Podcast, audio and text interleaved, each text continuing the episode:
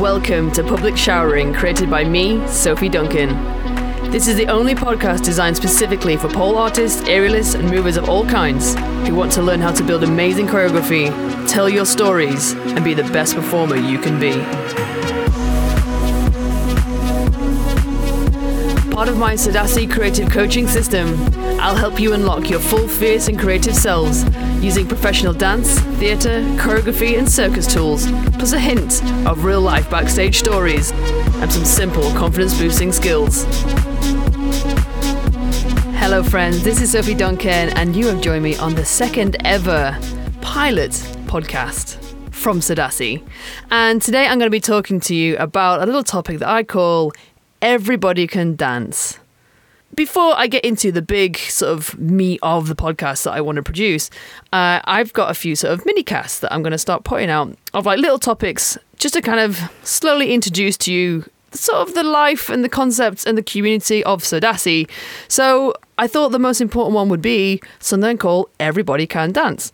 Um, and the reason why I'm doing this one is because myself as a choreographer, if you listen to my first sort of long intro podcast, I told you that I am a choreographer and a movement director as well as a pole dancer, which most of you will know me more more from. And the reason why I say that everyone can dance is because I work with a huge range of people. The youngest person I've ever taught in my life is seven years old. The oldest person I've ever taught in my life was seventy-eight years old. And in terms of skills and levels and professionality, I've taught kids that are about to go to a vocational dance school, kids that aren't yet in a dance school. Uh, I've taught um, people in vocational dance school. And vocational dance school, I mean basically like university and college and stuff. I've taught professional dancers um, and people that have been in the dance community for a very, very long time. And also I've taught circus artists, actors, what I would call normal people, um, people that aren't sort of movers as, as one of their ma- major jobs. And every single person that I teach moves. Okay, so what I'm going to talk to you about now is the reason why we as adults somehow believe that we can't dance. And just so you know, there will be explicit language on my podcast. I believe that that's bollocks. Okay, everyone can dance. So in my sort of short little moment, that's what we're going to talk about today.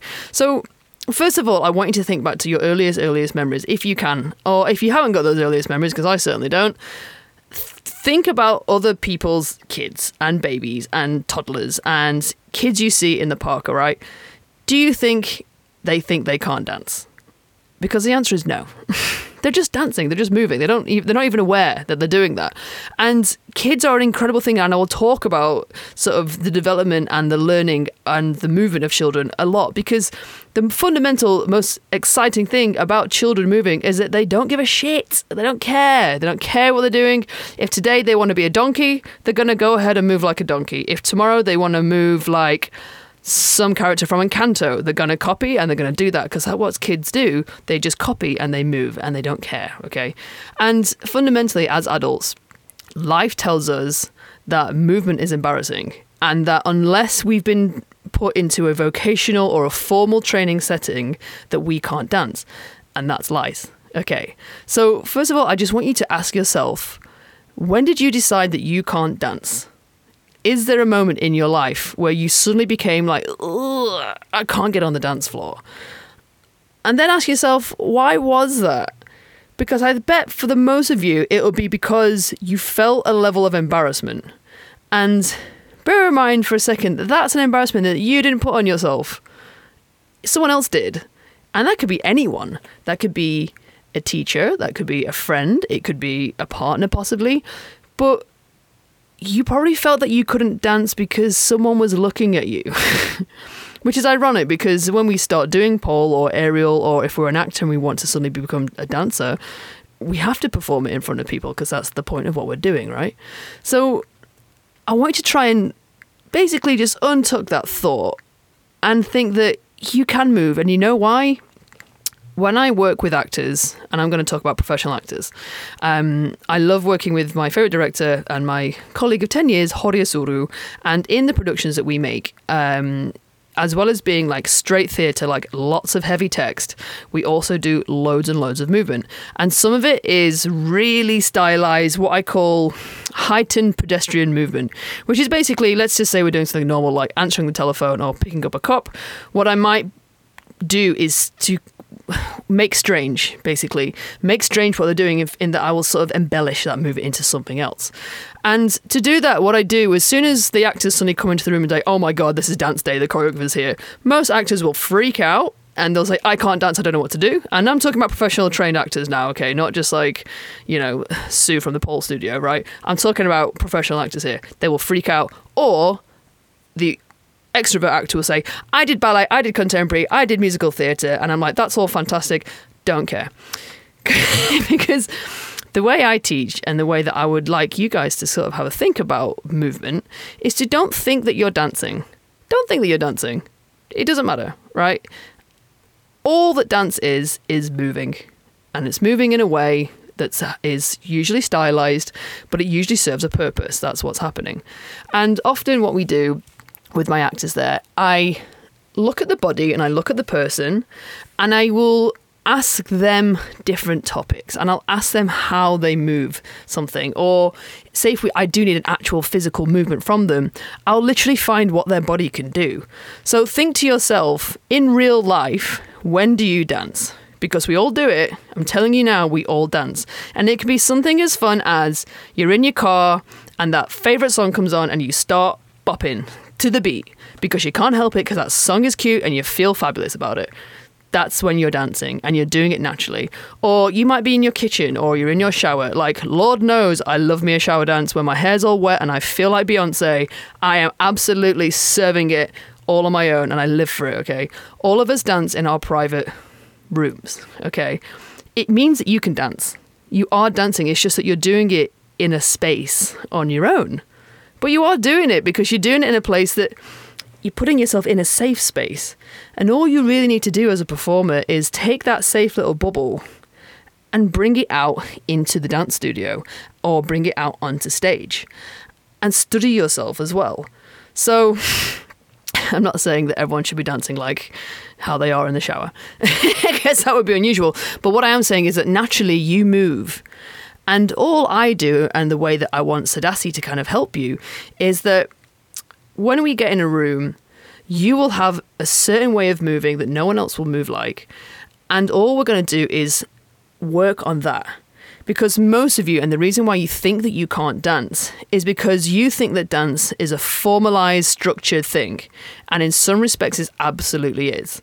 But for the most part, we're not doing ballet technique, and we're not doing, let's say, Cunningham technique or Horton technique or Feldenkrais technique or any other many different ways of techniques that I can tell you about. Most of the time, when we're making things for things like pole theatre, pole art, or, I don't know, an aerial competition, you're just making movement that fits the character that you need. And then as soon as you restrict yourself to thinking that I need to have a formalized style, that's when you guys panic and that's when you suddenly can't make things.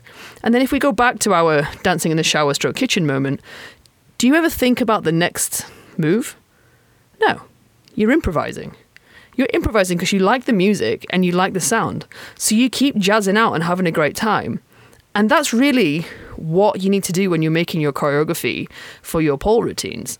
Find the way that feels right. And again, I will have a massive, massive, massive many episode podcast about what contemporary dance is, but I will say it again, contemporary dance just means new. It's the newer thing. And with contemporary dance, there really are no rules. I've been completely honest with you. Contemporary dance, there's a big old history about it. Again, I'll tell you more about that another time. But the history of contemporary dance is that, you know, somebody invented a style and then someone learned that style and said, you know what, I don't like this style. I'm going to make a new one. And then they made their style. And then someone else learned that style and thought, hey, this doesn't quite fit what I need. So I'm going to make this style. And this is exactly the same for you. There are lots of different types and lots of different styles of dancing. And the thing is, you can make your own style of dance too. And it's very accessible and you don't have to formalize it. So what's interesting, and one way that I want you all to realize that you can dance, is that don't think that dance is a skill that you formally have to train for. because I see this all the time, especially when it comes to arms and the way hands and feet are held when we're when we're dancing. A lot of us automatically go to what we think might be a ballet arm, or, or we seem to want to embellish things, and without realizing it, you are essentially copying, I guess, what you're probably seeing on like T V and stuff like this. And that's a formal technique, because it will be, let's say, if you're watching Strictly Come Dancing, then you're watching a formal ballroom technique. Or if you've landed on So You Think You Can Dance, you might see lyrical dance. And they have a certain way, but that's because they're really highly trained. Um, but what we all just need to destroy is that we need to make dance informal. Because traditionally, that's what dance really is. It's communities dancing together. And if you think back to actual like folk dancing and stuff like Morris dancing, which I absolutely don't do, uh, and other and other cool styles of dance from across the world, it all comes out of communities, and it all comes out of cultures of dance. And if you watch like things like Morris dancing, you'll see there is a perfect technique to it, and even like line dancing, which is slightly cooler. Um, you'll see that everyone's actually really relaxed when they're doing it. Like they have like a swagger, and they, they do these basic steps, but they're just moving with the community. So if you think about dance in that respect, that actually it's an open form of movement, and they're doing it in this style that everyone can be part of. Again, it kind of alleviates this fear of what dance is. And what's interesting about things like Morris dancing and line dancing and stuff is you get all age groups. No one's terrified. You might be terrified for your first class, but generally speaking, you feel good because you're part of a team. And that's why dance is fun like that. If you want a little bit of sort of further watching, if like me, you're very lazy about reading, um, stroke just too dyslexic to be bothered, um, then I recommend anyone watching an incredible TED TED Talk uh, by a sadly deceased man now called Sir Ken Robinson. And he did an incredible TED Talk called Do Schools Destroy Creativity? And it's an incredibly interesting talk, because what he says in a nutshell is that schools kind of formalize everyone's creative thinking, and it makes kids sort of get embarrassed about what they're doing and what they're saying, and kind of squishes them and kind of pushes academia into them rather than letting them be free and figure stuff out for themselves. It's an incredible TED Talk, and it will absolutely open your mind. Please, please, please, please, please watch it, because it's absolutely true that unless you're the kid that went to dance school, like I luckily did, I think the first time I realised that I could dance and other people couldn't as like a little shit seven-year-old is I realised that I could move in a way that was kind of like fabulous and very cool, because I had all these skills that I was doing. And other kids would then suddenly not want to dance with me because they suddenly felt embarrassed. And then this happens throughout our lives when we get to secondary school, and then when we finally start going out in clubs and stuff like this, we all get a bit embarrassed about the way we dance. But if we just stop giving a shit, basically, and remember, the next time the next place that everyone usually dances when they're older is when they get really drunk at a club, and then suddenly they can dance again and they feel completely shameless, and it's fine.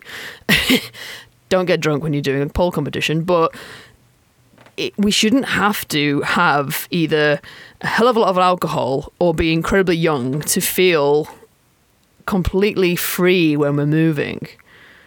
And like I said, as soon as we can just remove the formality of what we think dance is, that's when we can finally dance. And in reality, the only way that anyone needs to, or sorry, the reason why anyone needs to formalise the way they dance is if they're going to be in a huge ensemble piece of choreography, like in the West End, or like at the Royal Ballet, or something like this. Like, and I'm going to go ahead and assume that most of us probably aren't training for that. But that's the only time where anyone actually has to look the same, is because you're in a formalised dance routine. So when it comes to doing pole routines or aerial routines or anything else on stage, remember that you can already move and you can already dance and you already have a way of moving that's natural. So don't fight it, because you can do that.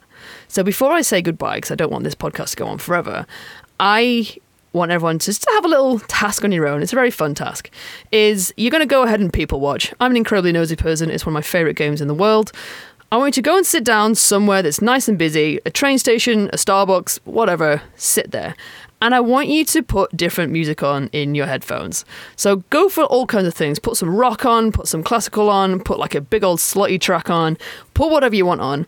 And I want you to just watch people. Try to not look creepy as you do this, but I want you to watch people and just see if, as the music's happening, you can see some interesting little patterns and movements and little things that people are doing, which somehow just end up landing on choreography, or sorry, on the on the beat of your music.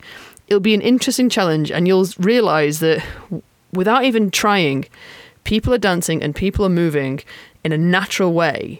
And actually, if you can access this and realise what the world around you looks like, you're going to access your own way of moving. If you're loving what you've been hearing in the Public Showering podcast, you have to experience Sodasy. w w w dot soduncan dot com slash sodasy. It's the online community that is everything you've been hearing in Public Showering, plus so much more. It's where you can get one-to-one help bringing all these ideas to your own work. It's where you can learn new creative coaching tools not shared on the podcast that will blow your mind even more. And it's where you can hang out and chat with other Sodasy members just like you and help each other unlock your creative potential. It's fun, it's chill, and I'm there for you when you need that little bit of extra support. So come join us at w w w dot soduncan dot com slash sodasy. It's been a pleasure to have you with me today. I'll see you there. Love you, bye-bye.